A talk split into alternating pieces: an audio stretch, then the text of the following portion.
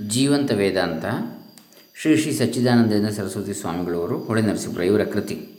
ಇದರಲ್ಲಿ ಇದರ ಪ್ರವಚನ ಮಾಲಿಕೆಯಲ್ಲಿ ಈಗಾಗಲೇ ಮೂವತ್ತ ಒಂದು ಕಂತುಗಳನ್ನು ನೋಡಿದ್ದೇವೆ. ಈಗ ಮೂವತ್ತೆರಡನೇ ಕಂತು. ಓಂ ಶ್ರೀ ಗುರುಭ್ಯೋ ನಮಃ. ಹರಿ ಓಂ ಶ್ರೀ ಗಣೇಶಾಯ ನಮಃ. ಡಾಕ್ಟರ್ ಕೃಷ್ಣಮೂರ್ತಿ ಶಾಸ್ತ್ರಿ, ದಂಬೆ ಪುಣಚ ಬಂಟ್ವಾಳ ತಾಲೂಕು, ದಕ್ಷಿಣ ಕನ್ನಡ ಜಿಲ್ಲೆ ಕರ್ನಾಟಕ, ಭಾರತ. ಇವತ್ತಿನ ವಿಚಾರ ಈಗಿನ ವಿಚಾರ, ಜ್ಞಾನ, ಇಚ್ಛಾ, ಕ್ರಿಯೆಗಳು. ಜ್ಞಾನ, ಇಚ್ಛಾ, ಕ್ರಿಯೆಗಳು. ಸಾವಿರದ ಒಂಬೈನೂರ ಅರವತ್ತ ಎರಡನೇ ಇಸ್ವಿ, ಸೆಪ್ಟೆಂಬರ್ ತಿಂಗಳ ಒಂದನೇ ತಾರೀಕಿನಂದು ಸ್ವಾಮೀಜಿಗಳು ಮಾಡಿರ್ತಕ್ಕಂಥ ಪ್ರವಚನದ ವಾಕ್ಯರೂಪ. ವೇದಾಂತಕ್ಕೂ ಇತರ ಶಾಸ್ತ್ರಗಳಿಗೂ ಒಂದು ಮುಖ್ಯ ವೈಲಕ್ಷಣ್ಯವಿದೆ, ವ್ಯತ್ಯಾಸ ಇದೆ. ಮಿಕ್ಕ ಶಾಸ್ತ್ರಗಳೆಲ್ಲವೂ ಇಂದ್ರಿಯ ಪ್ರಧಾನವಾಗಿರುವ ಪರಾಗ್ ದೃಷ್ಟಿ ಹೊರಮುಖ ದೃಷ್ಟಿಯಿಂದ ವಿಷಯ ಪರಿಶೀಲನೆಯನ್ನು ಮಾಡ್ತವೆ. ವೇದಾಂತವು ಎಲ್ಲಕ್ಕೂ ತಿರುಳು ಆಗಿರುವ ನಮ್ಮ ತೀರ ಒಳಗಿನ ಆತ್ಮನ ತತ್ವವನ್ನು ಹುಡುಕುವುದಕ್ಕಾಗಿ ಬಳಸುವ ಪ್ರತ್ಯಕ್ ದೃಷ್ಟಿಯನ್ನು ಅವಲಂಬಿಸಿ, ಒಳಮುಖ ದೃಷ್ಟಿಯನ್ನು ಅವಲಂಬಿಸಿ ತತ್ವ ಪರಿಶೀಲನೆಯನ್ನು ಮಾಡುವುದಕ್ಕೆ ಹೊರಟಿರ್ತದೆ. ಪರಾದೃಷ್ಟಿಯಿಂದ ವಿಷಯಗಳನ್ನು ಪರಿಶೀಲಿಸುವಾಗ ಅಂತಃಕರಣದಲ್ಲಿರುವ ಜ್ಞಾನೇಚ್ಛಾ ಕ್ರಿಯಾಶಕ್ತಿಗಳು ಕುದುರುತ್ತವೆ ಮೊದಲು ಹೊರಗಿನ ವಿಷಯವು ಕನ್ನಡಿಯಲ್ಲಿ ಮುಖವು ಪ್ರತಿಬಿಂಬಿಸುವಂತೆ ಅಂತಃಕರಣದಲ್ಲಿ ತೋರಿಕೊಂಡು ಅದನ್ನು ಅಲುಗಾಡಿಸ್ತದೆ, ಅದರಲ್ಲಿ ಒಂದಾನೊಂದು ವಿಕಾರವನ್ನುಂಟು ಮಾಡುತ್ತದೆ ಅಂತಃಕರಣದಲ್ಲಿ. ಅದೇ ಜ್ಞಾನ. ಅಂತಃಕರಣದಲ್ಲಿ ವಿಷಯಗಳ ಅರಿವಾಗಿ ಅಷ್ಟಕ್ಕೆ ಸುಮ್ಮನಾಗುವುದಿಲ್ಲ. ಆ ಬಳಿಕ ಅದರಲ್ಲಿ ಸಂಕಲ್ಪವು, ಇಚ್ಛಾದ್ವೇಷಗಳು ಎದ್ದುಕೊಳ್ತವೆ. ಅಂತಃಕರಣದಲ್ಲಿ ಹೀಗೆ ವಿಕ್ಷೋಭ ಉಂಟಾಗಲು ವಿಷಯಗಳ ಕಡೆಗೆ ಹೋಗುವ ಪ್ರವೃತ್ತಿ ಉಂಟಾಗ್ತದೆ. ನೀರಿನಲ್ಲಿ ಅಲೆದಾಡುತ್ತಿರುವ ಮೀನುಗಳನ್ನು ಮೇಲೆ ಹಾರಾಡುವ ಪಕ್ಷಿಯು ಥಟ್ಟನೆ ಬಂದು ಹಿಡಿದುಕೊಳ್ಳುವಂತೆ ಮನಸ್ಸು ಇಂದ್ರಿಯಗಳ ಮೂಲಕವಾಗಿ ಹೊರಕ್ಕೆ ಬಂದು ವಿಷಯಗಳನ್ನು ಹಿಡಿಯುತ್ತದೆ. ಈ ಜ್ಞಾನ ಇಚ್ಛಾ ಕ್ರಿಯೆಗಳಿಗೆ ವಿಷಯವಾಗಿರುವ ಪ್ರಮೇಯಗಳನ್ನು ವಿಂಗಡಿಸಿ ಪರಿಶೀಲನೆ ಮಾಡುವುದಕ್ಕೆಂದೇ ಶಾಸ್ತ್ರಗಳು ಹುಟ್ಟಿರ್ತವೆ ವೈಶೇಷಿಕ ದರ್ಶನವು ದ್ರವ್ಯ, ಗುಣ, ಕರ್ಮ, ಸಾಮಾನ್ಯ, ಸಮವಾಯ, ವಿಶೇಷ ಎಂದು ಈ ಪ್ರಮೇಯಗಳ ತಿಳುವಳಿಕೆಯನ್ನು ವ್ಯವಸ್ಥೆಗೊಳಿಸಿ ಹೇಳುವುದರಿಂದ ಶಾಸ್ತ್ರವೆನಿಸಿರುತ್ತದೆ ಇದೇ ರೀತಿಯಲ್ಲಿ ಭೌತಿಕ ವಿಜ್ಞಾನವು ಪರಾದೃಷ್ಟಿಗೆ ಗೋಚರವಾದ ವಿಷಯಗಳನ್ನೇ ತನ್ನದೇ ಆದ ಪ್ರಕ್ರಿಯೆಯಿಂದ ಪರಿಶೀಲಿಸಿ ತಿಳಿಸುತ್ತದೆ. ಆದ್ದರಿಂದ ಇಂಥ ಶಾಸ್ತ್ರಗಳೆಲ್ಲ ಜ್ಞಾನ ಇಚ್ಛಾ ಕ್ರಿಯಾಶಕ್ತಿಗಳ ಬೆಳವಣಿಗೆಗೆ ಕಾರಣವಾಗಿರುತ್ತವೆ. ಭೌತಿಕ ಶಾಸ್ತ್ರವು ಬರಿಯ ಇಂದ್ರಿಯಗಳನ್ನೇ ಅಲ್ಲದೆ ಅವಕ್ಕೆ ಸಹಕಾರಿಗಳಾಗಿ ದುರ್ಬೀನು, ಧ್ವನಿವಾಹಕ ಮುಂತಾದ ಯಂತ್ರಗಳನ್ನು ಉಪಯೋಗಿಸಿಕೊಂಡು ಅದೇ ಪ್ರಮೇಯಗಳನ್ನು ಪರಿಶೀಲಿಸುತ್ತದೆ. ಸಾಮಾನ್ಯ ಜನರು ವಿಷಯ ಪರೀಕ್ಷೆ ಮಾಡುವುದಕ್ಕಿಂತಲೂ ವಿಜ್ಞಾನಶಾಸ್ತ್ರವು ಹೆಚ್ಚು ಸೂಕ್ಷ್ಮವಾದ ವಸ್ತುಗಳನ್ನು ಉಪಕರಣಗಳ ಸಹಾಯದಿಂದ ಪರೀಕ್ಷಿಸುತ್ತದೆ ಆದರೂ ಅದಕ್ಕೆ ಇಂದ್ರಿಯಗಳೇ ಮೂಲ ಸಾಧನ. ಇಂದ್ರಿಯಗಳ ಮೂಲಕವೇ ತಿಳಿಯುವುದನ್ನು ಕೂಡ ನೋಡುವಂಥದ್ದು, ಕೇಳುವಂಥದ್ದು ಇತ್ಯಾದಿ. ಸಲಕರಣೆಗಳ ಸಹಾಯದಿಂದ. ಹಿಂದಿನ ಕಾಲಕ್ಕೆ ಬಗನೆ ಕಡ್ಡಿ, ಲಾಳದ ಕಡ್ಡಿ ಇವುಗಳನ್ನು ಉಪಯೋಗಿಸುತ್ತಿದ್ದರೆ ಈಚಿನವರು ಸ್ವಲ್ಪ ಕಾಲ ಉಕ್ಕಿನ ಲೇಖನಿಗಳನ್ನು, ನಿಬ್ಬುಗಳನ್ನು, ಇತ್ತೀಚೆಗೆ ಫೌಂಟನ್ ಪೆನ್ನುಗಳೆಂಬ ಲೇಖನಿಗಳನ್ನು ಉಪಯೋಗಿಸುವ ಕಲೆಯನ್ನು ಕಂಡುಹಿಡಿದಿರುವವರಾದರೂ ಈಗ ಯಾವುದು? ಬಾಲ್ ಪೆನ್, ಜೆಲ್ ಪೆನ್ ಇತ್ಯಾದಿಗಳು. ಮನುಷ್ಯನು ಬರೆಯುವುದಕ್ಕೆ ಈಗಲೂ ಕೈಯನ್ನೇ ಉಪಯೋಗಿಸುತ್ತಿರುತ್ತಾನೆ. ಪೆನ್ ಯಾವುದೇ ಆಗಿರಲಿ. ಸಲಕರಣೆಗಳಲ್ಲಿ ಮಾತ್ರ ಸುಧಾರಣೆ ಆಗ್ಬೋದೇ ವಿನಃ ಇಂದ್ರಿಯಗಳು ಅವೇ. ಇಂದ್ರಿಯಗಳ ಮೂಲಕವೇ ಉಪಯೋಗ ಆಗುವುದು. ಆ ಸಲಕರಣೆಗಳು ಇದರಂತೆ ಇದು ಯಾವುದು? ಹಸ್ತ ಅಂತ ಹೇಳಿದರೆ ಪಾಣಿ. ಅದು ಒಂದು ಇದು. ಕರ್ಮೇಂದ್ರಿಯ ಅದು. ವಾಕ್ಪಾಣಿ ಪಾದಪಾಯು ಉಪಸ್ಥ ಅಂತೇಳಿ ಅದರಲ್ಲಿ ಒಂದು. ಇದರಂತೆ ಸೂಕ್ಷ್ಮದರ್ಶಕ ದೂರದರ್ಶಕ ಮುಂತಾದ ಯಂತ್ರಗಳನ್ನು ಉಪಯೋಗಿಸುವಾಗಲೂ ಚಕ್ಷುರಿಂದ್ರಿಯವೇ ಮೊದಲು ಕೆಲಸ ಮಾಡಬೇಕಾಗಿರುತ್ತದೆ. ಆದ್ದರಿಂದ ಈ ಶಾಸ್ತ್ರಗಳೆಲ್ಲ ಇಂದ್ರಿಯ ಗೋಚರವಾದ ಸ್ಥೂಲ ವಸ್ತುಗಳನ್ನೇ ಪರೀಕ್ಷಿಸುತ್ತಿವೆ ಎನ್ನಬೇಕಾಯಿತು. ಇವಕ್ಕೆಲ್ಲ ಪರಾಗದೃಷ್ಟಿಯೇ ಪ್ರಧಾನವಾಗಿರುತ್ತದೆ, ಹೊರಮುಖ ದೃಷ್ಟಿ. ಈ ಶಾಸ್ತ್ರಗಳು ಎಷ್ಟೇ ಬೆಳೆದರೂ ಮನುಷ್ಯನ ಜ್ಞಾನ, ಇಚ್ಛೆಕ್ರಿಯೆ ಈ ಮೂರು ಶಕ್ತಿಗಳಿಗೆ ಹೆಚ್ಚಿನ ಸಂಸ್ಕಾರವನ್ನು ಕೊಟ್ಟು ಅವನ್ನು ಸಾಕುತ್ತಿರುವವು ಪರಾಗ್ ದೃಷ್ಟಿಯ ಶಾಸ್ತ್ರಗಳಿಂದ ಆಗುವ ತಿಳುವಳಿಕೆಯಿಂದ ಮನುಷ್ಯನಿಗೆ ಕಾಮವನ್ನು ತತ್ಕಾಲಕ್ಕೆ ತೃಪ್ತಿಗೊಳಿಸುವ ಗೊಳಿಸಿಕೊಳ್ಳುವ ಉಪಾಯಗಳು ಸಿಕ್ಕುವೆ ಹೊರತು ಕಾಮವನ್ನೇ ಅಡಗಿಸುವುದು ಅವುಗಳಿಂದ ಆಗುವ ಹಾಗಿಲ್ಲ. ಕಾಮಗಳನ್ನು ಭೋಗಿಸುವುದರಿಂದ ಎಂದಿಗಾದರೂ ಕಾಮವು ಆರೀತೆ ನಯಾತು ಕಾಮ ಕಾಮಾನಾಂ ಉಪಭೋಗೇನ ಶಾಮ್ಯತಿ. ನ ಜಾತು ಕಾಮ ಕಾಮಾನಾಂ ಉಪಭೋಗೇನ ಶಾಮ್ಯತಿ ಹವಿಷ ಕೃಷ್ಣವರ್ತ್ಮೇವ ಹವಿಷ ಕೃಷ್ಣವರ್ತ್ಮೇವ.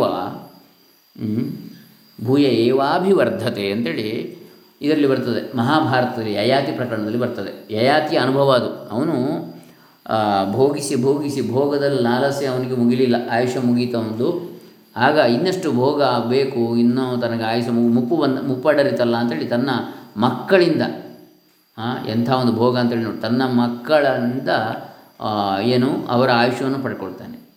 ಯೌವನವನ್ನು. ಮತ್ತೆ ಭೋಗಿಸಲಿಕ್ಕೆ. ಯೌವನ ಬೇಕು ಅಂತೇಳಿ. ಅಂತೂ ಈ ಥರ ಅವನಿಗೆ ಬೇರೆ ಯಾವ ಮಕ್ಕಳು ಅವನಿಗೆ ಕೊಡಲಿಲ್ಲ ಯೌವನವನ್ನು, ಆಯುಷ್ಯವನ್ನು. ಪೂರ್ವರವ ಒಬ್ಬ ಕೊಟ್ಟ. ಹೀಗೆ ಅವನಿಂದ ಪಡ್ಕೊಂಡಂತಹ ಯೌವನ ಅದನ್ನು ಮತ್ತೆ ಭೋಗಿಸಿ, ಆದರೂ ಕೊನೆಗೆ ಅವನಿಗೆ ಗೊತ್ತಾಯಿತೇನು ನ ಜಾತು ಕಾಮ ಕಾಮಾನ ಉಪಭೋಗೇನ ಶಾಮ್ಯತಿ. ಕಾಮವನ್ನು ಉಪಭೋಗಿಸುವುದರಿಂದ ಅನುಭವಿಸುವುದರಿಂದ ಶಮನಗೊಳಿಸಲಿಕ್ಕೆ ಸಾಧ್ಯ ಇಲ್ಲ. ಎಂದಿಗೂ ನ ಜಾತು ಎಂದೆಂದಿಗೂ ಸಾಧ್ಯವಿಲ್ಲ. ಕಾಮಾನಾಂ, ನ ಜಾತು ಕಾಮ ಕಾಮಾನ ಉಪಭೋಗೇನ ಶಾಮ್ಯತಿ. ಕಾಮಗಳ ಉಪಭೋಗದಿಂದ ಕಾಮವು ಶಮನ ಹೊಂದುವುದೆಂದೆಂದಿಗೂ ಸಾಧ್ಯವಿಲ್ಲ. ಮತ್ತು, ಹವಿಷ ಕೃಷ್ಣವರ್ತ್ಮೇವ ಭೂಯ ಏವಾಭಿವರ್ಧತೆ. ಹೇಗೆ? ಈ ಹವಿಸ್ಸು ಹೋಮಕ್ಕೆ, ಯಜ್ಞಾಗ್ನಿಗೆ, ಹೋಮ ಯಜ್ಞಾಗ್ನಿ ಜ್ವಾಲೆಗಳಿಗೆ ಹವಿಸ್ಸನ್ನು ಹಾಕಿದರೆ ಹೇಗೆ ಅಗ್ನಿ ಮತ್ತಷ್ಟು ಅದು ನಂದಿ ಹೋಗುವುದಿಲ್ಲ. ಮತ್ತು ಇನ್ನಷ್ಟು ಹೆಚ್ಚಾಗ್ತದೆ. ನಾವು ಅಂದ್ಕೊಳ್ಳೋದು ಮೇಲಿಂದ ಏನಾದರೂ ಹಾಕಿದರೆ, ಕಸ ಹಾಕಿದರೆ ಬೆಂಕಿಗೆ, ಬೆಂಕಿ ಮುಚ್ಚಿದಾಗ ಆಗ್ತದಲ್ಲ? ನಂದಿ ಹೋಗ್ಬೋದು ಇಲ್ಲ, ಮತ್ತು ಅದು ಇನ್ನಷ್ಟು ಅದನ್ನು ಪ್ರಜ್ವಲನಗೊಳ್ತದೆ ಇನ್ನಷ್ಟು ಹೆಚ್ಚಾಗ್ತದೆ ಅಂತ. ಅದೇ ರೀತಿಯಲ್ಲಿ ಯಾವುದು ಕಾಮ ಎನ್ನತಕ್ಕಂಥದ್ದು ಕೂಡ ಅನುಭವಿಸುವುದರಿಂದ ಇನ್ನಷ್ಟು ಇನ್ನಷ್ಟು ಬೇಕು ಅಂತ ಆಗ್ತದೆ ಹೊರತು ಅದು ಶಮನ ಹೊಂದುವುದಿಲ್ಲ ಅಂಥೇಳಿ ಕೊನೆಗೆ ಯಯಾತಿ ಅಭಿಪ್ರಾಯ ಪಡ್ತಾನೆ ಅದನ್ನು ಇಲ್ಲಿ ಹೇಳ್ತಾ ಇದ್ದಾರೆ. ಅಂದರೆ ಕಾಮವನ್ನೇ ಅಡಗಿಸುವುದು ಅವುಗಳಿಂದ ಆಗುವ ಹಾಗಿಲ್ಲ. ಯಾವುದರಿಂದ? ಹೊರಮುಖ ಶಸ್- ಶಾಸ್ತ್ರಗಳಿಂದ, ಪರಾಗದೃಶ್ಯ ಶಾಸ್ತ್ರಗಳಿಂದ ಆಗುವ ತಿಳುವಳಿಕೆಯಿಂದ ಮನುಷ್ಯನಿಗೆ ಕಾಮವನ್ನು ತತ್ಕಾಲಕ್ಕೆ ತೃಪ್ತಿಗೊಳಿಸಿಕೊಳ್ಳುವ ಉಪಾಯಗಳು ಸಿಕ್ಕುವವೇ ಹೊರತು ತತ್ಕಾಲಕ್ಕೆ, ತಾತ್ಕಾಲಿಕವಾಗಿ. ಹೊರತು ಆ ಕಾಮವನ್ನೇ ಅಡಗಿಸುವುದು ಸಾಧ್ಯ ಇಲ್ಲ. ಕಾಮಗಳನ್ನು ಭೋಗಿಸುವುದರಿಂದ ಎಂದಿಗಾದರೂ ಕಾಮ ಆರೀತೆ ಇನ್ನಷ್ಟು ಬೆಳೆಯುತ್ತದೆ. ವಿಜ್ಞಾನ ಶಾಸ್ತ್ರವನ್ನು ಉಪಯೋಗಿಸಿಕೊಂಡು ನಾಗರಿಕನಾಗಿದ್ದೇನೆಂದು ಕೊಚ್ಚಿಕೊಳ್ಳುತ್ತಿರುವ ಮನುಷ್ಯನು ಇಂದು ಪಶುಗಳಿಗಿಂತಲೂ ಹೆಚ್ಚಾಗಿ ಈ ಜ್ಞಾನ ಇಚ್ಛಾ ಕ್ರಿಯೆಗಳಿಗೆ ವಶನಾಗಿರ್ತಾನೆ ಇದಕ್ಕೇನಾದರೂ ಪರಿಹಾರವಿದೆಯೇ? ಇಚ್ಛಾ ಜ್ಞಾನ ಕ್ರಿಯಾರೂಪ ಅಂತ ಹೇಳಿ ಬರ್ತದೆ ಲಲಿತಾ ಸಹಸ್ರನಾಮದಲ್ಲಿ. ಅದು ಮಾಯೆಯ ಸ್ವರೂಪ ಅದು. ಲಲಿತಾ ಅಂದರೆ ಆ ಭಗವಂತನ ಮಾಯಾ ಜಾಲ ಈ ಶಕ್ತಿ ಅಂತೇಳಿ ಹೇಳಿದರೆ. ಹಾಗೆ ಇಚ್ಛಾ ಜ್ಞಾನ ಕ್ರಿಯಾ ಶಕ್ತಿಗಳು, ಶಕ್ತಿಯ ಮೂರು ರೂಪಗಳು. ಯಾಕೆ ಇರುವಂಥದ್ದು? ಸೃಷ್ಟಿಯನ್ಮುಖವಾಗಿರ್ತಕ್ಕಂಥದ್ದು ಸೃಷ್ಟಿಯನ್ನು ಸ್ಥಿರವಾಗಿರಿಸಲಿಕ್ಕೆ ಸಂಸಾರವನ್ನು ಅಂದರೆ ಈ ಸುಖ ದುಃಖಗಳನ್ನು ಇಟ್ಟುಕೊಳ್ಳಿಕ್ಕೆ ಇರತಕ್ಕಂಥ ಮಾಯೆ ಅದು. ಹಾಗಾಗಿ ಇದಕ್ಕೇನಾದರೂ ಪರಿಹಾರ ಇದೆಯೇ? ಮನುಷ್ಯನು ಉನ್ನತಿಯನ್ನು ಪಡೆಯುವುದಕ್ಕೆ ಈ ಜ್ಞಾನಾದಿ ಶಕ್ತಿಗಳನ್ನು ವಶಕ್ಕೆ ತಂದುಕೊಳ್ಳಬೇಕು. ಈಗ ಒಬ್ಬರನ್ನು ವಶ ಮಾಡಬೇಕಿದ್ರೆ ಅವನನ್ನು ಪ್ರಸನ್ನೀಕರಿಸಬೇಕು. ಅದಕ್ಕಾಗಿ ಲಲಿತಾ ಸಹಸ್ರನಾಮವನ್ನು ಓದ್ತಾರೆ. ಯಾಕೆ? ಆ ಮಾಯೆಯನ್ನು ಪ್ರಸನ್ನೀಕರಿಸಿ ತನ್ನ ವಶ ಮಾಡಿಕೊಂಡ್ರೆ. ತಾನು ಮಾಯೆಗೆ ಬಲಿಯಾಗುವುದಿಲ್ಲ. ಅಂತ ಹೀಗೆ ಮನುಷ್ಯನ ಉನ್ನತಿಯನ್ನು ಪಡೆಯುವುದಕ್ಕೆ ಈ ಜ್ಞಾನಾದಿ ಶಕ್ತಿಗಳನ್ನು ವಶಕ್ಕೆ ತಂದುಕೊಳ್ಳಬೇಕು. ಈ ಕ್ರಿಯೆಯು ಇಚ್ಛೆಗೆ ವಶವಾಗಿರುತ್ತದೆ. ಇಚ್ಛೆಯು ಜ್ಞಾನದಿಂದ ಆಗುತ್ತದೆ. ಕ್ರಿಯೆ ಇಚ್ಛೆಗೆ ವಶ. ನಮ್ಮ ಮನಸ್ಸಿನಲ್ಲಿ ಇಚ್ಛೆ ಬಂದರೆ ಮಾತ್ರ ನಾವು ಯಾವುದೇ ಒಂದು ಕ್ರಿಯೆಯನ್ನು ಮಾಡಲಿಕ್ಕೆ ಸಾಧ್ಯ ಮಾಡ್ತೇವೆ. ಹಾಗಾಗಿ ಕ್ರಿಯೆಗೆ ಇಚ್ಛೆಯ ವಶ, ಮನಸ್ಸಿನಲ್ಲಿರತಕ್ಕಂತಹ ಡಿಸೈರ್. ಅದರಿಂದ ಏನಾಗ್ತದೆ ಅಲ್ಲಿ ವರ್ಕ್. ಯಾವುದೊಂದು ಕೆಲಸ ಆಗ್ತದೆ. ಮನಸ್ಸಿನಲ್ಲಿ ಆಸೆ ಬಂದರೆ ಮಾತ್ರ. ಇಚ್ಛೆಯು ಜ್ಞಾನದಿಂದ ಆಗುತ್ತದೆ. ಈ ಇಚ್ಛೆ ಬರಲಿಕ್ಕೆ ಕಾರಣ ಏನು? ಡಿಸೈರ್ ಬರಲಿಕ್ಕೆ ಕಾರಣ ಅದರ ಬಗೆಗಿನ ತಿಳುವಳಿಕೆ ನಾಲೆಜ್ ನಾಲೆಜ್ ನಾಲೆಜಿಂದ ಡಿಸೈರ್ ಡಿಸೈರಿಂದ ವರ್ಕ್ ಹಾಗಾಗಿ ಜ್ಞಾನ ಅದರಿಂದ ಇಚ್ಛೆ, ಒಂದು ವಸ್ತುವಿನ ಬಗ್ಗೆ ಜ್ಞಾನ ಇದ್ದರೆ ನಮಗೆ ಅದು ಬೇಕು ಅಂತ ಒಂದು ಇಚ್ಛೆ ಮನಸ್ಸಿನಲ್ಲಿ ಉದಿಸ್ಬೋದು, ಉಂಟಾಗ್ತದೆ. ಆ ಮನಸ್ಸಿನಲ್ಲಿ ಇಚ್ಛೆ ಉಂಟಾದಾಗ ಅದರ ಬಗ್ಗೆ ನಾವು ಪ್ರವರ್ತಿಸ್ತೇವೆ, ಅದನ್ನು ಪಡ್ಕೊಳ್ಳಿಕ್ಕೆ ಕೆಲಸ ಮಾಡ್ತೇವೆ. ಹಾಗಾಗಿ ಅಲ್ಲಿಗೆ ಜ್ಞಾನ, ಇಚ್ಛಾ, ಕ್ರಿಯಾ ಈ ಮೂರು ಶಕ್ತಿಗಳು ಆಯಿತು. ಎಂಬುದನ್ನು ಕಂಡುಕೊಂಡು ಸರ್ವಕ್ಕೂ ಮೂಲವಾಗಿರುವ ಜ್ಞಾನದ ತತ್ವವೇನು? ಹಾಗಾದರೆ ಇದಕ್ಕೆಲ್ಲ ಮೂಲ ಯಾವುದು? ಇಚ್ಛೆಗೂ ಕ್ರಿಯೆಗೂ ಮೂಲವಾದ ಜ್ಞಾನ. ಅದರ ರಹಸ್ಯ ಏನು ಎಂಬುದನ್ನು ಅರಿತುಕೊಳ್ಳೋದಕ್ಕೆ ಪ್ರಯತ್ನಿಸಬೇಕಿತ್ತು.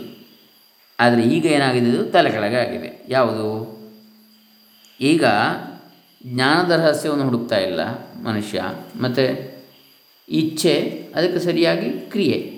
ಅಥವಾ ಕ್ರಿಯೆ ಇಚ್ಛೆ, ಇದರಲ್ಲೇ ತೊಳಲಾಡ್ತಾ ಇದ್ದಾನೆ, ತೊಳೆದಾಡ್ತಾ ಇದ್ದಾನೆ. ಇರಲಿ. ಜ್ಞಾನ, ಇಚ್ಛಾದಿ ಶಕ್ತಿಗಳನ್ನು ಸುಮ್ಮನೆ ತಡೆದ, ತಡೆದುಕೊಳ್ಳಬೇಕೆಂದೇನೂ ಅಭಿಪ್ರಾಯವಲ್ಲ. ಅವಕ್ಕೆ ತಕ್ಕ ಸಂಸ್ಕಾರವನ್ನು ಮಾಡಿಕೊಳ್ಳಬೇಕು.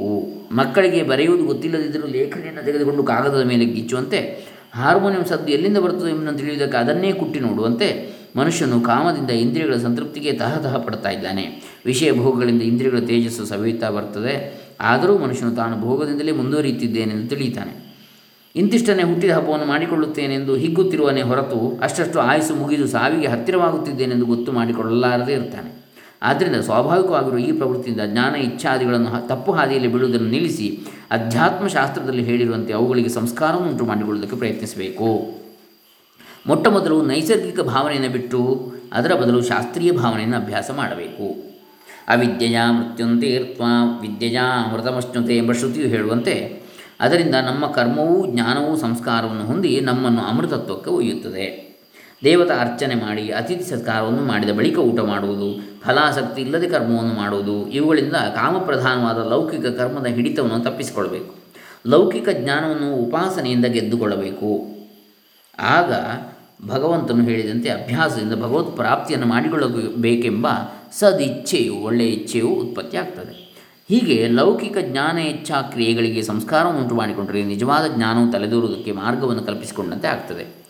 ಐದನೆಯ ಹೆನ್ರಿ ಎಂಬ, ಹಾಗಾಗಿ ನಿಜವಾದ ಜ್ಞಾನ ಇನ್ನೊಂದಿದೆ. ಅದನ್ನು, ಅದು ಉಂಟಾಗಲಿಕ್ಕೆ ಇವು ದಾರಿ ಅಂತ ಉಳಿದವುಗಳು. ಐದನೆಯ ಹೆನ್ರಿ ಎಂಬಾತನು ರಾಜನಾಗುವ ಮುಂಚೆ ತುಂಟರ ಸಹವಾಸ ಮಾಡುತ್ತಿದ್ದನು. ರಾಜನಾಗುತ್ತಲೂ ಅವರನ್ನೆಲ್ಲ ಈಗ ನೀವು ನನ್ನ ರಾಜ್ಯಭಾರ ಕ್ರಮಕ್ಕೆ ನೆರವಾಗಬೇಕು ಎಂದು ಹೇಳಿಕೊಂಡಂತೆ ಕವಿ ವರ್ಣಿಸಿರ್ತಾನೆ. ಹಾಗೆಯೇ ಸಾಧಕನಾದವನು ಸ್ವಾಭಾವಿಕ ಪ್ರವೃತ್ತಿಯಿಂದ ವಿಷಯಗಳಿಗೆ ಜಗ್ಗುತ್ತಿದ್ದ ಜ್ಞಾನ, ಇಚ್ಛಾದಿಗಳನ್ನೇ ಭಗವತ್ ಪ್ರಾಪ್ತಿಗೆ ಸಹಾಯಕವಾಗುವಂತೆ ಸಂಸ್ಕಾರದಿಂದ ಸರಿಪಡಿಸಿಕೊಳ್ಳಬೇಕು. ಆಗ ನಿವೃತ್ತಿ ಧರ್ಮದ ದಾರಿಯನ್ನು ಹಿಡಿದಂತೆ ಆಗ್ತದೆ. ಪ್ರವೃತ್ತಿ ಅಂದರೆ ಹೊರಮುಖವಾಗಿ ಹೊರಗೆ ಬರುವಂಥದ್ದು, ಪ್ರವರ್ತಿಸುವಂಥದ್ದು. ನಿವೃತ್ತಿ ಅಂದರೆ ಒಳಮುಖಕ್ಕೆ ತಿರುಗುವುದಷ್ಟೇ. ನಿವೃತ್ತಿ ಅಂದರೆ ಏನು? ದಂಡ ಕಮಂಡಲು ಹಿಡಿಯಬೇಕಾಗಿಲ್ಲ ಕಾವಿ ಬಟ್ಟೆ ಉಡಬೇಕಾಗಿಲ್ಲ, ಮನೆ ಬಿಟ್ಟು ಉಡಬೇಕಾಗಿಲ್ಲ ಆಶ್ರಮಕ್ಕೆ ಹೋಗಬೇಕಾಗಿಲ್ಲ ಅಥವಾ ಕಾಡಿಗೆ ಹೋಗಬೇಕಾಗಿಲ್ಲ. ಮತ್ತೇನು? ಅಂತರ್ಮುಖವಾಗುವಂಥದ್ದು. ಬುದ್ಧ್ಯಾ ವಿಶುದ್ಧಯ ಯುಕ್ತೋ ಧೃತ್ಯಾತ್ಮಾನಂ ನಿಯಮ್ಯ ಚ, ಶಬ್ದಾದೀನ್ ವಿಷಯಾಂಸ್ತ್ಯಕ್ವಾ ರಾಗದ್ವೇಷೋಭ್ಯುದಸ್ಯ ಚ ವಿವಿಕ್ತಸೇವಿ ಲಘ್ವಾಶಿ ಅಥವಾ ಕಾಯಮಾನಸಃ ಧ್ಯಾನಯೋಗಪರೋ ನಿತ್ಯಂ ವೈರಾಗ್ಯಂ ಸಮುಪಾಶ್ರಿತಃ ಅಹಂಕಾರಂ ಬಲಂ ದರ್ಪಂ ಗಾಮಂ ಕ್ರೋಧಂ ಪರಿಗ್ರಹಂ ವಿಮುಚ್ಯ ನಿರ್ಮಮ ಶಾಂತೋ ಬ್ರಹ್ಮಭೂಯಾಜ ಕಲ್ಪತೆ. ಭಗವದ್ಗೀತೆ ಹದಿನೆಂಟನೇ ಅಧ್ಯಾಯದಲ್ಲಿ ಐವತ್ತೊಂದು, ಐವತ್ತೆರಡು ಐವತ್ತೊಂದು, ಐವತ್ತೆರಡು ಐವತ್ತ ಮೂರು ಶ್ಲೋಕಗಳು. ವಿಷಯಗಳನ್ನು ಬಿಟ್ಟು ಕಾರ್ಯಕರಣಗಳನ್ನು ಬಿಗಿ ಹಿಡಿದುಕೊಂಡು ಒಳಕ್ಕೆ ಸರಿಯುವುದು ಪ್ರಪಂಚವನ್ನೆಲ್ಲ ಬಿಟ್ಟಂತೆ ಎಂದು ಮೊದಲು ಕಂಡರೂ ನಿಜವು ಹೀಗಲ್ಲ. ಅಂತರ್ಮುಖನಾಗಿ ತನ್ನೊಳಗೆ ನೋಡಿಕೊಳ್ಳುವವನಿಗೆ ಈವರೆಗೆ ಕಾಣಿಸದೇ ಇದ್ದ ವಿಶಾಲತರ ಪ್ರಪಂಚವೊಂದು ಮನಸ್ಸಿನ ಕಣ್ಣಿಗೆ ಗೋಚರವಾಗ್ತದೆ. ಆಶೆಗೆ ತುತ್ತಾಗಿರುವವರು ಎಲ್ಲರಿಗೂ ತುತ್ತಾಗಿರ್ತಾರೆ ಆಶೆಯನ್ನು ಬಿಟ್ಟವರು ಸರ್ವರ ಆತ್ಮನಾದ ಬ್ರಹ್ಮವೇ ಆಗಿಬಿಡ್ತಾರೆ. ನಿವೃತ್ತಿ ಮಾರ್ಗದಲ್ಲಿ ಹೆಜ್ಜೆ ಇಟ್ಟವರು ದೇಹ, ದೇಹೇಂದ್ರಿಯಾದಿಗಳಲ್ಲಿ ಆತ್ಮಭಾವವನ್ನು ಬಿಟ್ಟು ಕಾಮರಾಗಾದಿಯುಕ್ತವಾದ ಬಲವನ್ನು ತ್ಯಜಿಸಿ, ಧರ್ಮವನ್ನು ಮೀರಿ ನಡೆಯುತ್ತಿದ್ದ ದರ್ಪವನ್ನು, ಕಾಮಕ್ರೋಧಗಳನ್ನು ತ್ಯಜಿಸಿ, ನನ್ನದೆಂಬುದೆಲ್ಲವನ್ನೂ ಬಿಟ್ಟು ಉಪಶಾಂತರಾಗಿ ಸರ್ವಗತವಾದ ಪರಮಾತ್ಮ ಸ್ವರೂಪದಲ್ಲಿ ನಿಲ್ಲುತ್ತಾರೆ. ಕಾಮವಶರಾದವರಿಗೆ ಶೋಕವು ಕಟ್ಟಿಟ್ಟ ಬುತ್ತಿ. ಆದರೆ ಯಾರು ನಿವೃತ್ತಿ ಧರ್ಮಪರರಾಗಿ ಹಿಂದಕ್ಕೆ ಸರಿದುಕೊಳ್ಳುವರೋ ಅವರು ಕಡಿಮೆಯ ಜ್ಞಾನೇಚ್ಛಾ ಕ್ರಿಯೆಗಳನ್ನು ಜಯಿಸಿಕೊಂಡು ಅಥವಾ ಅವುಗಳನ್ನು ಸರಿಯಾದ ವಿನಯಾಧಾನದಿಂದ ಉನ್ನತಿಗೆ ಏರಿಸಿಕೊಂಡು ಎಲ್ಲೆಲ್ಲಿಯೂ ಇರುವ ಬ್ರಹ್ಮವನ್ನು ತಮ್ಮ ಆತ್ಮನಾಗಿ ಕಂಡುಕೊಂಡು ಸರ್ವಭೂತಗಳಲ್ಲಿ ಒಬ್ಬನೇ ಪರಮಾತ್ಮನನ್ನು ಕಂಡುಕೊಳ್ಳುವ ಪರಮಜ್ಞಾನವೆಂಬ ಪರಭಕ್ತಿಯ ಸವಿಯನ್ನು ಕಂಡುಕೊಳ್ತಾರೆ. ಹೀಗೆ ಜ್ಞಾನೇಚ್ಛಾಕ್ರಿಯೆಗಳನ್ನು ತಿದ್ದಿಕೊಳ್ಳುವ, ಕಸವನ್ನು ರಸ ಮಾಡಿಕೊಳ್ಳುವ ಒಂದಾನೊಂದು ವಿದ್ಯೆಯೂ ಕಲೆಯೂ ಆಗಿರುವ ಈ ರಹಸ್ಯವು ಎಲ್ಲರಿಗೂ ದಕ್ಕದು. ಸ್ವಾಮೀಜಿಗಳು ಹೇಳ್ತಾರೆ, ಹೀಗೆ ಜ್ಞಾನ, ಇಚ್ಛಾ ಕ್ರಿಯೆಗಳನ್ನು ತಿದ್ದಿಕೊಳ್ಳುವ, ಕಸವನ್ನು ರಸ ಮಾಡಿಕೊಳ್ಳುವ, ಒಂದಾನೊಂದು ವಿದ್ಯೆಯೂ ಕಲೆಯೂ ಆಗಿರುವ ಈ ರಹಸ್ಯವು, ಅಧ್ಯಾತ್ಮ ವಿದ್ಯೆಯು ಎಲ್ಲರಿಗೂ ದಕ್ಕದು. ಆದರೆ ಅದನ್ನು ಅಳವಡಿಸಿಕೊಂಡಿರುವ ಮಹಾತ್ಮರು ಇಂಥ ಕಲಿಗಾಲದಲ್ಲಿಯೂ ಇರುತ್ತಾರೆ. ಅವರೇ ಜ್ಞಾನಿಗಳು, ಅವರೇ ಕೃತಕೃತ್ಯರು. ಮಿಕ್ಕವರಿಗೆ ತಮ್ಮೊಳಗೆ ನೋಡಿಕೊಳ್ಳುವುದೆಂದರೆ ಬಹಳ ಅಂಜಿಕೆ. ಮಿಕ್ಕವರಿಗೆ ತಮ್ಮ ಒಳಗೆ ನೋಡಿಕೊಳ್ಳುವುದು ಅಂತ ಹೇಳಿದರೆ ಬಹಳ ಹೆದರಿಕೆ ಅಂತ. ಶ್ರೀ ಗೌಡಪಾದಾಚಾರ್ಯರು ಹೇಳಿರುವಂತೆ ಅಸ್ಪರ್ಶ ಯೋಗೋ ವೈನಾಮ ದುರ್ದರ್ಶ ಸರ್ವಯೋಗಿಭಿ, ಯೋಗಿನೋ ವಿಭ್ಯತಿ ಯಸ್ಮಾದ್ ಅಭಯೇ ಭಯದರ್ಶಿನಃ. ಗೌಡಪಾದ ಕಾರಿಕ ಮೂರು ತೊಂಬತ್ತ, ಮೂರು ಮೂವತ್ತೊಂಬತ್ತು. ಗೌಡಪಾದರು ಮಾಂಡುಕ್ಯ ಉಪನಿಷತ್ತಿಗೆ ಬರೆದಿರತಕ್ಕಂಥ ಕಾರಿಕೆಗಳು. ಅದರಲ್ಲಿ ಮೂರನೇ ಅಧ್ಯಾಯದ ಮೂವತ್ತೊಂಬತ್ತನೇ ಶ್ಲೋಕ ಇದೆ. ಇಂಥ ಮಹನೀಯರಿಗೆ ಸಿಕ್ಕುವ ಪರಮಾರ್ಥವಾದ ತತ್ವಜ್ಞಾನವು ಆತ್ಮ ಸಂಸ್ಥವಾಗಿ ತನ್ನಲ್ಲಿ ತಾನಿದ್ದು ಪಡೆದುಕೊಳ್ಳುವ ನಿತ್ಯಾನಂದವಾಗಿರುತ್ತಿದ್ದು, ವಿಷಯಗಳನ್ನು ಇಂದ್ರಿಯಗಳಿಂದ ಸಂಸ್ಪರ್ಶ ಮಾಡಿ ಪಡೆಯುವಂಥದ್ದಲ್ಲವಾದ್ದರಿಂದ ಇದನ್ನು ದೊಡ್ಡವರು ಅಸ್ಪರ್ಶ ಯೋಗ ಯಾವುದನ್ನೂ ಮುಟ್ಟದ ಯೋಗ ಅಂತೇಳಿ ಕರೀತಾರೆ. ಈ ನಿವೃತ್ತಿ ಮಾರ್ಗದಲ್ಲಿ ಕಾಲಿಟ್ಟವರಿಗೆ ಅಲ್ಲದೆ ಮಿಕ್ಕವರಿಗೆ ಅವರು ಎಂಥ ಉತ್ಕೃಷ್ಟ ಸಾಧನವನ್ನು ಮಾಡುತ್ತಿರಲಿ, ಎಂದಿಗೂ ಅನುಭವಕ್ಕೆ ಬರಲಾರದು. ಅವರು ತಮ್ಮೊಳಕ್ಕೇ ಸರಿದು ತಮ್ಮದೇ ಆಗಿರುವ ಈ ಪರಮಾನಂದವನ್ನು ಕಂಡುಕೊಳ್ಳುವುದೆಂದರೆ ಆತ್ಮನಾಶವೇ. ಸರ್ವಸ್ವವನ್ನು ಕಳೆದುಕೊಂಡಂತೆಯೇ ಎಂದು ಅಭಯವಾಗಿರುವುದರಲ್ಲಿ ಭಯವನ್ನು ಕಾಣುತ್ತಾ ಅದರತ್ತ ಸುಳಿಯದೆ ಆತ್ಮ ವಂಚಕರಾಗುತ್ತಿರುವರು ಇದೊಂದು ವೇದಾಂತದ ರಹಸ್ಯವಲ್ಲದ ರಹಸ್ಯ. ಶರೀರ ಬುದ್ಧಿ ಇರುವವರೆಲ್ಲರೂ ಚರ್ಮ ಮಾಂಸದ ವ್ಯಾಪಾರದಲ್ಲಿ ತೊಡಗಿರುವ ಚಂಡಾಲರಿದ್ದಂತೆ. ಆದರೆ ಯಾವನು ಅನಾತ್ಮವನ್ನೆಲ್ಲ ಕಿತ್ತೊಗೆದು ತನ್ನೊಳಗೆ ತಾನೇ ಸರಿದುಕೊಂಡು ತನ್ನ ಸ್ವರೂಪದಲ್ಲಿಯೇ ನಿಲ್ಲುವನು, ಅವನೊಬ್ಬನೇ ಬ್ರಾಹ್ಮಣನು, ಅವನಿಗೆ ನಿತ್ಯ ಬ್ರಾಹ್ಮಣ್ಯದ ಪ್ರಾಪ್ತಿಯಾಗುವುದು ಅಂಥೇಳಿ ಸ್ವಾಮೀಜಿಗಳು ಇಲ್ಲಿ ಅಪ್ಪಣೆ ಕೊಡಿಸ್ತಾ ಇದ್ದಾರೆ. ಇದು ಅತ್ಯದ್ಭುತವಾದಂತಹ ಒಂದು ವಿಚಾರ.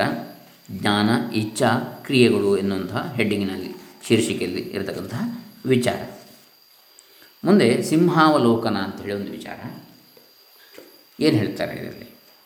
ಈವರೆಗೆ ಹೇಳಿರುವುದನ್ನು ಕ್ರೋಢೀಕರಿಸಿ ಹೇಳಿದರೆ ಇಷ್ಟ ಆಗ್ತದೆ ಅಂತ ಹೇಳ್ತಾರೆ. ಸಿಂಹಾವಲೋಕನ ಅಂದರೆ ಸಿಂಹದ ಕ್ರಮ ಹೇಗೆ ಅಂತ ಹೇಳಿದರೆ, ಸಿಂಹ ಒಂದು, ಒಂದಷ್ಟು ದೂರ ಹೋಗ್ತದೆ, ನಾಲ್ಕು ಹರದಾರಿ, ಒಂದು ಹರದಾರಿ ದೂರ ಹೋಗಿ ಮತ್ತೊಮ್ಮೆ ತಿರುಗಿ ನೋಡುತ್ತೆ ಅಂತ ಹಿಂದುಗಡೆಗೆ. ತಾನು ಬಂದ ದಾರಿಯನ್ನೊಮ್ಮೆ ಹೀಗೆ ತಿರುಗಿ. ಅದನ್ನೇ ಸಿಂಹಾವಲೋಕನ ಅಂತೇಳಿ ಹೇಳುವಂಥದ್ದು. ನಾವೊಮ್ಮೆ ಇಡೀ ಯಾವ ಒಂದು ವಿಚಾರವನ್ನುಗಳನ್ನು ನೋಡಿದ್ದೇವೆಯೋ ಅದನ್ನು ಮತ್ತೊಮ್ಮೆ ಹಿಂತಿರುಗಿ ನೋಡಿ, ಒಮ್ಮೆ ಅದರ ಸಾರವನ್ನು ನೋಡತಕ್ಕಂಥ ಸಿಂಹಾವಲೋಕನ ಅಂತ ಹೇಳ್ತಾರೆ. ಈವರೆಗೆ ಹೇಳಿರುವುದನ್ನು ಕ್ರೋಢೀಕರಿಸಿ ಹೇಳಿದರೆ ಇಷ್ಟ ಆಗ್ತದೆ. ಜನರನ್ನು ಅವರ ಮನಸ್ಥಿತಿಯ ದೃಷ್ಟಿಯಿಂದ ಪ್ರಾಕೃತರು, ವಿಷಯಿಗಳು, ಮುಮುಕ್ಷುಗಳು, ಮುಕ್ತರು ಎಂದು ನಾಲ್ಕು ಪಂಗಡಗಳಾಗಿ ವಿಂಗಡಿಸಬಹುದು. ಅವರವರ ಮನಸ್ಥಿತಿಯ ದೃಷ್ಟಿಯಿಂದ ಪ್ರಾಕೃತರು. ಪ್ರಕೃತಿ ಸಹಜ ಸಹಜವಾಗಿ ಪಶುಗಳಂತೆ ವರ್ತಿಸುವವರು. ವಿಷಯಿಗಳು, ವಿಷಯ ಸುಖದಲ್ಲಿಯೇ ತಲೆ ಇರುವವರು, ಯಾವಾಗಲೂ ಇಂದ್ರಿಯ ವಿಷಯಗಳ ಸುಖದಲ್ಲಿ. ಮುಮುಕ್ಷುಗಳು ಮೋಕ್ಷವನ್ನು ಬಯಸ್ತಕ್ಕಂಥವ್ರು. ಮುಕ್ತರು ಈಗಾಗಲೇ ಮೋಕ್ಷವನ್ನು ತಿಳ್ಕೊಂಡವರು, ಪಡೆದವರು. ಹೀಗೆ ನಾಲ್ಕು ಪಂಗಡಗಳು ಅಂತ ಪ್ರಾಕೃತರು, ವಿಷಯಿಗಳು, ಮುಮುಕ್ಷುಗಳು, ಮುಕ್ತರು. ಪ್ರಾಕೃತರು ಪ್ರಕೃತಿಗೆ ವಶರಾಗಿರ್ತಾರೆ ಆಹಾರ, ನಿದ್ರೆ, ಭಯ ಮುಂತಾದವುಗಳು ಅವರಿಗೂ ಪಶುಗಳಿಗೂ ಯಾವ ವಿಶೇಷವೂ ಇರುವುದಿಲ್ಲ. ಆಹಾರ, ನಿದ್ರಾ ಭಯಮೈಥುನಂಚ ಸಾಮಾನ್ಯಮೇತತ್ ಪಶುಭಿರ್ನರಾಣಾಂ. ಅಂತೇಳಿ ಹೇಳಿದಾಗೆ ಧರ್ಮೋ ವಿಶೇಷ ಅಂತೇಳಿ ಆಮೇಲೆ ಬರ್ತದೆ. ಇರಲಿ. ಅವರಿಗೆ ಇಂದ್ರಿಯಗಳಿವೆ, ಅವುಗಳನ್ನು ಹೇಗೆ ಉಪಯೋಗಿಸಿಕೊಳ್ಳಬೇಕೆಂಬುದು ತಿಳಿಯದು. ಅವು ತಮ್ಮನ್ನು ಎತ್ತ ಎಳೆದರೆ ಅತ್ತ ಹೋಗ್ತಾ ಇರ್ತಾರೆ. ಮನುಷ್ಯನೆಂದರೆ ಏನು? ಎಂದರೆ ನೆಟ್ಟಗೆ ನಿಂತುಕೊಳ್ಳಬಲ್ಲ ಪ್ರಾಣಿ, ಮಾತನಾಡುವ ಪ್ರಾಣಿ, ನಗುವ ಪ್ರಾಣಿ, ರೆಕ್ಕೆಗಳಿಲ್ಲದ ಎರಡು ಕಾಲಿನ ಪ್ರಾಣಿ ಎಂದು ಮುಂತಾಗಿ ವರ್ಣಿಸುವುದು ಈ ಪಂಗಡದ ಜನರಿಗೆ ಹೊಂದುತ್ತದೆ. ಇಂಥವರಿಗೆ ಅದಕ್ಕೆ ಹೇಳ್ತಾರೆ ಸಂಗೀತ, ಸಾಹಿತ್ಯ, ಕಲಾವಿಹೀನ, ಸಾಕ್ಷಾತ್ ಪಶು, ಪುಚ್ಚ, ವಿಷಾಣಹೀನ ಅಂತೇಳಿ. ಸಂಗೀತ, ಸಾಹಿತ್ಯ, ಕಲೆ ಮುಂತಾದ ಯಾವುದರಲ್ಲಿಯೂ ಆಸಕ್ತಿ ಇಲ್ಲದ ಮನುಷ್ಯ ಇದ್ದರೆ ಅವನು ಕೊಂಬು, ಕೋಡು ಮತ್ತು ಬಾಲ ಇಲ್ಲದಂಥ ಪಶುವೇ ಸರಿ. ಕೋಡು ಮತ್ತು ಬಾಲ ಮಾತ್ರ ಇಲ್ಲ ಅಂತೇಳಿ. ಇಂಥವರಿಗೆ ಯಾವ ಶಾಸ್ತ್ರದಿಂದಲೂ ಯಾವ ಪ್ರಯೋಜನವೂ ಆಗಲಾರದು. ನೋಡಿ ಇಲ್ಲಿ ಹೇಳ್ತಾರೆ. ಯಾಕೆ? ಕುರುಡನಿಗೆ ಕನ್ನಡಿ ಯಾಕೆ? ಪ್ರಯೋಜನ ಉಂಟಾ? ಇಲ್ಲ. ಹಾಗೆಯೇ ಇಂಥವರಿಗೆ ಯಾವ ಶಾಸ್ತ್ರವೂ ಪ್ರಯೋಜನ ಆಗಲಿಕ್ಕಿಲ್ಲ. ಇನ್ನು ಅದು ಮೊದಲನೇ ಪ್ರಾಕೃತರು. ಇನ್ನು ವಿಷಯಿಗಳು ಎರಡನೇ ಗುಂಪಿನವರು. ಇವರು ವಿಷಯ ಭೋಗಕ್ಕಾಗಿಯೇ ಮನುಷ್ಯನು ಹುಟ್ಟಿರ್ತಾನೆ ಎಂದು ಎಣಿಸ್ತಾರೆ. ಇವರು ವಿಷಯ ಭೋಗಗಳಿಂದ ಸುಖವು ಸಿಕ್ಕುತ್ತದೆ ಎಂದು ಬಗ್ಗಿದ್ದಾರೆ. ಆದ್ದರಿಂದ ವಿಷಯಗಳಿಗೆ ಜ್ಞಾನವನ್ನು ಮಾಡಿಕೊಳ್ಳುವುದಕ್ಕೆ ಹವಣಿಸಿರ್ತಾರೆ. ಹವಣಿಸುತ್ತಿರ್ತಾರೆ. ವಿಷಯ ಸಂಬಂಧ ವಿಷಯಗಳಿಗೆ ಜ್ಞಾನ ಅಂದರೆ? ಇಂದ್ರಿಯಗಳಿಗೆ ಆಯಾ ವಿಷಯಗಳನ್ನು ಕೊಡ್ತಕ್ಕಂಥದ್ದು. ಕಣ್ಣಿಗೆ ಸುಂದರವಾದ ರೂಪ ನೋಡಲಿಕ್ಕೆ, ಕಿವಿಗೆ ಮಧುರವಾದ ಸಂಗೀತ, ಆಮೇಲೆ ಮೂಗಿಗೆ ಒಳ್ಳೆಯ ಸುವಾಸನೆ, ಹೀಗೆ ಇಂದ್ರಿಯಗಳಿಗೆ ಒಳ್ಳೆಯ ಹಿತ, ಸುಖವ ಸಿಗಬೇಕು ಅಂತ ಅವರು ಬಯಸ್ತಕ್ಕಂಥದ್ದು. ಆದ್ದರಿಂದ ವಿಷಯಗಳಿಗೆ ಜ್ಞಾನವನ್ನು ಮಾಡಿಕೊಳ್ಳೋದಕ್ಕೆ ಹೊಣಿಸ್ತಾರೆ. ವಿಷಯ ಸಂಬಂಧದಿಂದ ಸುಖವು ತೋರುತ್ತದೆ ಎಂಬುದು ಇವರಿಗೆ ಚೆನ್ನಾಗಿ ತಿಳಿದಿದೆ. ಅದರಿಂದ ದುಃಖವೂ ಬರುತ್ತದೆ ಎಂಬ ಅರಿವೂ ಇದೆ. ದುಃಖವನ್ನು ಆದಷ್ಟು ಕಡಿಮೆ ಮಾಡಿಕೊಂಡು, ಆದಷ್ಟು ಹೆಚ್ಚಿನ ಸುಖವನ್ನು ಸಂಪಾದಿಸಿಕೊಳ್ಳಬೇಕೆನ್ನುವುದು ಇವರ ಗುರಿ. ಇಹಲೋಕದಲ್ಲಿ ಸುಖಿಗಳಾಗಿ ಬಾಳಬೇಕು ಎನ್ನುವರೆಲ್ಲ ಈ ಪಂಗಡದವರೇ. ಪ್ರಾಕೃತರನ್ನು ಬಿಟ್ಟರೆ ಇವರೇ ಹೆಚ್ಚಿನ ಸಂಖ್ಯೆಯವರು. ವಿಷಯಿಗಳು. ಲೌಕಿಕ ವಿದ್ಯಾಭ್ಯಾಸದಿಂದ ಇವರಿಗೆ ಪ್ರಯೋಜನ ಉಂಟು. ಭೌತಿಕ ವಿಜ್ಞಾನವು ಲೋಕ ವ್ಯವಹಾರದ ತಿಳುವಳಿಕೆಯು ಇವರಿಗೆ ಮುಖ್ಯ ಸಾಧನ. ಅರ್ಥಶಾಸ್ತ್ರ ತಿಳುವಳಿಕೆ ಇಂಥ ವಿಷಯಗಳಿಗಾಗಿಯೇ ಹುಟ್ಟಿದೆ. ಧರ್ಮಶಾಸ್ತ್ರ ತಿಳುವಳಿಕೆಯೂ ಇದ್ದರೆ ಇವರಿಗೆ ಹೆಚ್ಚಿನ ಲಾಭವಾದೀತು. ಏಕೆಂದರೆ ಸ್ವೇಚ್ಛಾ ಪ್ರವೃತ್ತಿಯಿಂದ ವಿಷಯ ಭೋಗಗಳನ್ನು ಅನುಭವಿಸಿ ಬೇಗನೆ ದುಃಖಕ್ಕೆ ಈಡಾಗುವ ಆಸುರ ಸಂಪತ್ತಿನವರಿಗಿಂತ ಧರ್ಮಕ್ಕೆ ಕಟ್ಟುಬಿದ್ದೇ ಸುಖವನ್ನು ಸಂಪಾದಿಸಿಕೊಳ್ಳುವವರು ದೀರ್ಘಾಯುಗಳಾಗ್ತಾರೆ. ಬಲ, ಪ್ರಜ್ಞೆ, ಯಶಸ್ಸು ಮುಂತಾದವುಗಳನ್ನು ಸಂಪಾದಿಸಿಕೊಳ್ತಾರೆ. ಪುಣ್ಯ ಪಾಪಗಳು, ಜನ್ಮಾಂತರ, ಲೋಕಾಂತರ ಮುಂತಾದವುಗಳ ತಿಳುವಳಿಕೆಯು ಇರುವ ದೂರದರ್ಶಿಗಳು ಎಂದಿಗೂ ಧರ್ಮಕ್ಕೆ ವಿರುದ್ಧವಾಗಿ ನಡೆಯಲಾರರು. ಆದ್ದರಿಂದಲೇ ಭಗವಂತನು ತನ್ನ ವಿಭೂತಿಗಳನ್ನು ಹೇಳಿಕೊಳ್ಳುವಾಗ ಧರ್ಮ ವಿರುದ್ಧ ಕಾಮೋಸ್ಮಿ, ಧರ್ಮಕ್ಕೆ ವಿರುದ್ಧವಾಗಿ ಅಲ್ಲದಂತಹ, ಧರ್ಮಕ್ಕೆ ಅವಿರೋಧವಾದಂಥ ಕಾಮವೇ ನಾನು ಅಂತೇಳಿ ಹೇಳಿದ್ದಾನೆ. ವಿಶುದ್ಧವಾದ ಕಾಮವು ನಾನೇ ಅಂತೇಳಿ ಹೇಳಿರ್ತಾನೆ. ಇದು ಎರಡನೇ ವರ್ಗ. ಪ್ರಾಕೃತರು, ವಿಷಯಗಳು. ಇನ್ನು ಮುಮುಕ್ಷುಗಳು, ಮೂರನೇ ಪಂಗಡ. ಇವರು ಬರಿಯ ಭೋಗಗಳಿಂದ ತೃಪ್ತರಾಗುವ ಹಾಗಿಲ್ಲ. ಏಕೆಂದರೆ ಇಂದ್ರಿಯ ವಿಷಯಗಳ ಸಂಯೋಗದಿಂದ ಆಗುವ ದುಃಖ, ಸುಖಗಳು ಕೊನೆಗೆ ದುಃಖವನ್ನೇ ಕೊಡುವವು ಎಂಬ ಅರಿವು ಅವರಿಗೆ ಆಗಿಬಿಟ್ಟಿರುತ್ತದೆ. ಅವರಿಗೆ ಇಂದ್ರಿಯಗಳನ್ನು ಗೆಲ್ಲುವುದಕ್ಕೆ ಯಾವುದಾದರೂ ಒಂದು ಉಪಾಯವಿದೆಯೇ? ಮನಸ್ಸು ನಮ್ಮನ್ನು ಗೋಳಾಡಿಸದಂತೆ ಮಾಡಿಕೊಳ್ಳುವುದಕ್ಕೆ ಯಾವುದಾದರೂ ಉಪಾಯವಿದೆಯೇ? ನಿತ್ಯವಾಗಿರುವ ಸುಖವೆಂಬುದು ನಿಜವಾಗಿದೆ ಇದ್ದರೆ ಅದರ ಪ್ರಾಪ್ತಿಗೆ ಉಪಾಯವೇನು ಎಂಬ ಪ್ರಶ್ನೆಗಳೇ ಅವರ ಮನಸ್ಸಿನಲ್ಲಿ ಮತ್ತೆ ಮತ್ತೆ ಎದ್ದುಕೊಳ್ತಾ ಇರ್ತೇವೆ. ಅವರಿಗೆ ಸಂಸಾರದ ಕಷ್ಟದಿಂದ ಪಾರಾಗಿ ನಿತ್ಯ ತೃಪ್ತರಾಗಿರುವ ಮಹಾತ್ಮರು ಇದ್ದಾರೆಯೇ? ಇದ್ದರೆ ಅವರನ್ನು ಕಂಡು ಅವರ ಉಪದೇಶದಿಂದ ತಾವು ಮುಕ್ತರಾಗಬೇಕು. ಪರಮ ಪುರುಷಾರ್ಥವನ್ನು ಪಡೆಯಬೇಕು ಎಂಬ ಹಂಬಲಿಕೆಯು ಬಲವಾಗಿರುತ್ತದೆ. ಈ ಹಂಬಲಿಕೆಯ ಪರಿಪೂರ್ತಿಗಾಗಿಯೇ ವೇದಾಂತ ದರ್ಶನವು ಮಾರ್ಗದರ್ಶಿಯಾಗಿ ಬಂದಿರತಕ್ಕಂಥದ್ದು. ಇದಕ್ಕೆ ಮಾರ್ಗದರ್ಶನ ಮಾಡಲಿಕ್ಕೆ. ಇಂಥವರಿಗೆ ವೇದಾಂತವೆಂದರೆ ಇಲ್ಲಿ ಶ್ರುತಿ ಸ್ಮೃತಿ ಪುರಾಣಗಳು, ಭಗವದ್ಗೀತೆ, ವೇದಾಂತ ಸೂತ್ರ ಇವುಗಳ ಅಭಿಪ್ರಾಯವನ್ನು ನಿರ್ಣಯಿಸಿಕೊಡುವ ಭಾಷ್ಯ ಇತ್ಯಾದಿಗಳು. ಇವುಗಳೆಲ್ಲವನ್ನು ಗ್ರಹಿಸಬೇಕು. ಅಧ್ಯಾತ್ಮ ಗ್ರಂಥಗಳಲ್ಲಿ ಹೇಳಿರುವ ಅಸ್ಥಿತ ಪ್ರಜ್ಞ, ಪರಭಕ್ತ, ತ್ರಿಗುಣಾತೀತ ಈ ಲಕ್ಷಣಗಳು ಯಾರಲ್ಲಿ ಹೆಚ್ಚಾಗಿ ಎದ್ದು ಕಾಣುವವೋ ಅವರು ಮುಕ್ತರು. ಇದು ನಾಲ್ಕನೇ ಪಂಗಡ. ಮೋಕ್ಷಗಳು ಅಂದರೆ ಮೋಕ್ಷವನ್ನು ಬಯಸ್ತಕ್ಕಂಥವರು. ಮುಕ್ತರು ಅಂದರೆ ಈಗಾಗಲೇ ಮುಕ್ತರು, ಮೋಕ್ಷವನ್ನು ಪಡೆದವರು, ಕೃತಕೃತ್ಯರು. ಮುಮುಕ್ಷುಗಳಾದವರು ಹೇಗೆ ನಡೆದುಕೊಳ್ಳಬೇಕು ಎಂದರೆ ಮುಕ್ತರನ್ನು ನೋಡಿ, ಅವರ ಮೇಲ್ಪಂಕ್ತಿಯನ್ನು ಅಂಕರಿಸಿರಿ ಎಂದು ವೇದಾಂತವು ಹೇಳಿಕೊಡುತ್ತದೆ. ಶ್ರೀ ಶಂಕರಾಚಾರ್ಯ ಈ ವಿಷಯದಲ್ಲಿ ಬರೆದಿರುವುದೇನೆಂದರೆ ಸರ್ವತ್ರೈವ ಹಿ ಅಧ್ಯಾತ್ಮಶಾಸ್ತ್ರೇ ಕೃತಾರ್ಥ ಲಕ್ಷಣಾನಿ ಯಾನಿ ತಾನ್ಯೇವ ಸಾಧನಾನ್ಯುಪದಿಶ್ಯಂತೆ ಯತ್ನ ಸಾಧ್ಯತ್ವಾತ್ ಗೀತಾಭಾಷ್ಯ. ಅಧ್ಯಾತ್ಮಶಾಸ್ತ್ರದಲ್ಲೆಲ್ಲ ಯಾವುವು ಕೃತಾರ್ಥರ ಲಕ್ಷಣವಾಗಿರುವವೋ, ಕೃತಕೃತ್ಯರಾಗಿರುವ ಜ್ಞಾನಿಗಳು ಎಂಥ ನಡೆನುಡಿಗಳಾಗಿ ಇರುವರೋ, ಅವುಗಳೇ ಮುಮುಕ್ಷುಗಳಿಗೆ ಸಾಧನಗಳು ಎಂದು ಉಪದಿಷ್ಟವಾಗಿರ್ತವೆ. ಹೀಗಿರಬೇಕು ಅಂತೇಳಿ. ಅವರು ಹಾಗೆ ಇರ್ತಾರೆ. ಅದನ್ನು ನೋಡಿ ನಾವು ಹೀಗಿರಬೇಕು. ಅವರು ಹಾಗೆ ಆಗಬೇಕಿದ್ರೆ ಅಂಥೇಳಿ ಸಾಧನ ಯಾವ ರೀತಿ ಅಂತೇಳಿ. ಯಾಕಂದರೆ ಆ ಲಕ್ಷಣಗಳು ಪ್ರಯತ್ನದಿಂದ ಸಾಧಿಸಿಕೊಳ್ಳಲ್ ಕೊಳ್ಳತಕ್ಕವುಗಳಾಗಿರ್ತವೆ ಯಾರಿಗೆ? ಸಾಧಕರಿಗೆ. ಈಗಾಗಲೇ ಸಾಧನೆ ಆದವರಿಗೆ, ಮುಕ್ತರಿಗೆ ಅವು ಸಹಜ ಸ್ವಭಾವವಾದ ಲಕ್ಷಣಗಳು. ಅದನ್ನು ನೋಡಿ ಸಾಧಕರು ಅವನ್ನು ಅಳವಡಿಸಿಕೊಳ್ಬೇಕು ಪ್ರಯತ್ನಪೂರ್ವಕವಾಗಿ. ಲೋಕದಲ್ಲಿ ಯಾವೊಬ್ಬನೂ, ಯಾವನೊಬ್ಬನು ನಾನು ಮುಕ್ತನು, ಕೃತಕೃತ್ಯನು, ನನ್ನಂತೆ ನಡೆದುಕೊಂಡು ನೀವು ಕೃತಕೃತ್ಯರಾಗಿರಿ ಎಂದು ಸಾರುವ ಧಾರ್ಷ್ಟ್ಯವನ್ನು ವಹಿಸಿರುವುದಿಲ್ಲ. ಯಾರೂ ಕೂಡ ಹೇಳುವುದಿಲ್ಲ, ನಾನೇ ಮುಕ್ತ ಅಂತೇಳಿ. ಯಾಕೆ? ಯಾಕೆಂದರೆ ಇಂಥ ಧಾರ್ಷ್ಟ್ಯವೇ ಅಜ್ಞಾನದ ಗುರುತು. ನನಗೆ ಎಲ್ಲ ಗೊತ್ತು ಅಂತ ಹೇಳಿದರೆ ಒಬ್ಬ, ಅದೇ ಅಜ್ಞಾನದ ಗುರುತು, ಅವನಿಗೆ ಗೊತ್ತಿಲ್ಲ ಅಂತ ಅರ್ಥ ಅಂತ ಹೇಳಿ ಆದರೂ ಸಾಧಕರಾದವರು ಪ್ರಯತ್ನಪೂರ್ವಕವಾಗಿ ಹುಡುಕಿದರೆ ಶ್ರೋತ್ರಿಯರು, ಬ್ರಹ್ಮನಿಷ್ಠರು ಆದ ಸದ್ಗುರುಗಳು ಸಿಕ್ಕುವುದು ಏನು ಕಷ್ಟವಲ್ಲ. ಶಾಸ್ತ್ರೋಕ್ತವಾದ ಕೃತಕೃತ್ಯರ ಲಕ್ಷಣಗಳಿಂದ, ಶಾಸ್ತ್ರಗಳಲ್ಲಿ ಹೇಳಿದೆ ಗುರುವಿನ ಲಕ್ಷಣ ಹೇಗೆ ಅಂತೇಳಿ. ಕೃತಕೃತ್ಯನ ಲಕ್ಷಣ ಹೇಗೆ ಅಂತೇಳಿ. ಆ ಲಕ್ಷಣಗಳಿಂದ ಕೂಡಿರುವರೋ, ಯಾವರೋ ಇಂತಹ ಮಹನೀಯರಿಂದ ನನಗೆ ಉಪಕಾರವಾದೀತು. ನನ್ನನ್ನು ಇವರು ಸಂಸಾರ ಬಂಧದಿಂದ ಬಿಡಿಸಿಯಾರು ಎಂಬ ವಿಶ್ವಾಸ ಎಲ್ಲಿ ಆಗುವುದೋ ಅಂಥವರನ್ನೇ ಆಶ್ರಯಿಸಿ ಅವರ ಉಪದೇಶದಿಂದ ಮುಮುಕ್ಷುಗಳು ತಮ್ಮ ಗುರಿಯನ್ನು ಮುಟ್ಟಬೇಕು. ಮತಗಳಲ್ಲಿಯೂ ಜನರಿಗೆ ಸಾಧನಗಳನ್ನು ಉಪದೇಶಿಸಿರುತ್ತದೆ ಇಂತಿಂಥ ನಿಯಮಗಳನ್ನು ಅನುಸರಿಸಿ ನೀವು ನಡೆದುಕೊಂಡರೆ ನಿಮಗೆ ಪರಲೋಕದಲ್ಲಿ ಸದ್ಗತಿ ಆಗುವುದು ಎಂಬುದೇ ಮುಖ್ಯವಾಗಿ ಮತಗಳು ಕೊಡುವ ಉಪದೇಶ. ಅನೇಕ ಮತಗಳಲ್ಲಿ ತಾವು ತಾವು ಒಪ್ಪಿರುವ ಧರ್ಮಗ್ರಂಥಗಳನ್ನು ಪ್ರಮಾಣದಿಂದ ಒಪ್ಪಬೇಕೆಂಬ ನಿರ್ಬಂಧ ಇದೆ. ತಾವು ತಾವು ಹೇಳಿರುವ ಲಕ್ಷಣಗಳುಳ್ಳವನೇ ಪರಮೇಶ್ವರನು. ಅವನನ್ನು ಶ್ರದ್ಧಾಭಕ್ತಿಗಳನ್ನು ಸೇವಿಸುವುದರಿಂದ ಸರಿಯಾದ ಮಾರ್ಗವು ಪರಸುಖವು ದೊರಕುವುದು ಎಂಬುದು ಅವುಗಳ ಬೋಧೆ.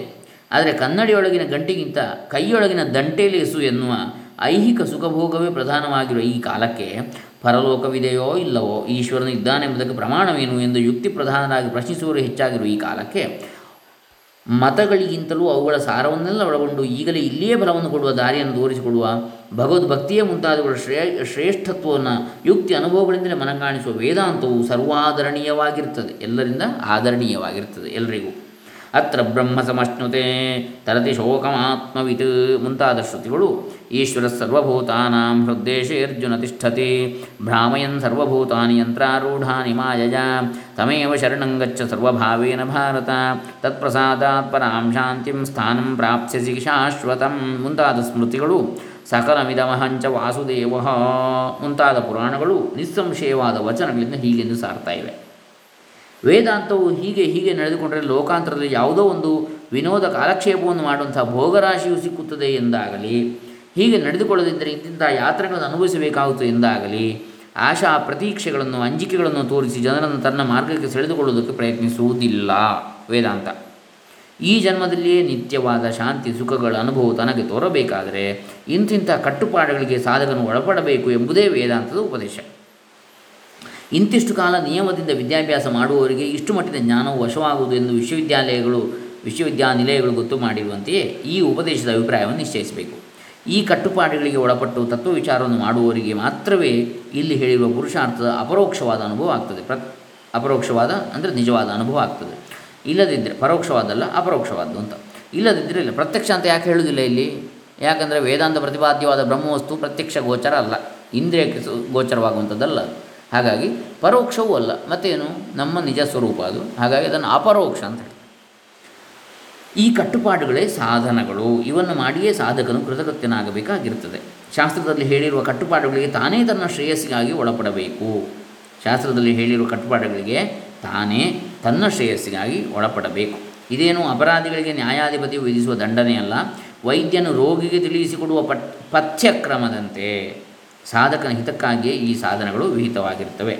ಉತ್ಕೃಷ್ಟವಾದ ಮೇಲ್ಮಟ್ಟದ ಜೀವನದ ಆನಂದವು ಬೇಕೇ? ಹಾಗಾದರೆ ಇವುಗಳನ್ನು ಅನುಸರಿಸಿ ಜ್ಞಾನವನ್ನು ಸಂಪಾದಿಸಿಕೊಳ್ಳಬೇಕು. ಅದು ಸಾಗದವರು ಸ್ವಾಭಾವಿಕವಾದ ಸುಖ ದುಃಖಗಳ ಹೊಡೆತದ ಸಂಸಾರದಲ್ಲಿ ಬಿದ್ದು ನರಳುತ್ತಿರಬೇಕಾಗುವುದು. ಅಷ್ಟೇ ಸಾಧನಗಳನ್ನು ಮಾಡುವುದೆಂದರೆ ಈಚೆಗೆ ವಿಜ್ಞಾನಶಾಸ್ತ್ರಜ್ಞರು ಕಂಡುಹಿಡಿದಿರುವ ಲೆಕ್ಕ ಮಾಡುವ ಯಂತ್ರ ಕ್ಯಾಲ್ಕುಲೇಟರ್ ಆಮೇಲೆ ಕಂಪ್ಯೂಟರ್ ಭಾಷಾಂತರಕ್ಕೆ ಅನುವಾದ ಮಾಡುವ ಯಂತ್ರ ಕೀಲ್ಕೊಟ್ಟರೆ ನೂರಾರು ವರ್ಷಗಳು ನಡೆಯುವ ಗಡಿಯಾರ ಮುಂತಾದವುಗಳಂತೆ ಸುಮ್ಮನೆ ಮಾಡುತ್ತಿರಬೇಕಾದ ಕರ್ತವ್ಯಗಳ ರಾಶಿಯಲ್ಲ.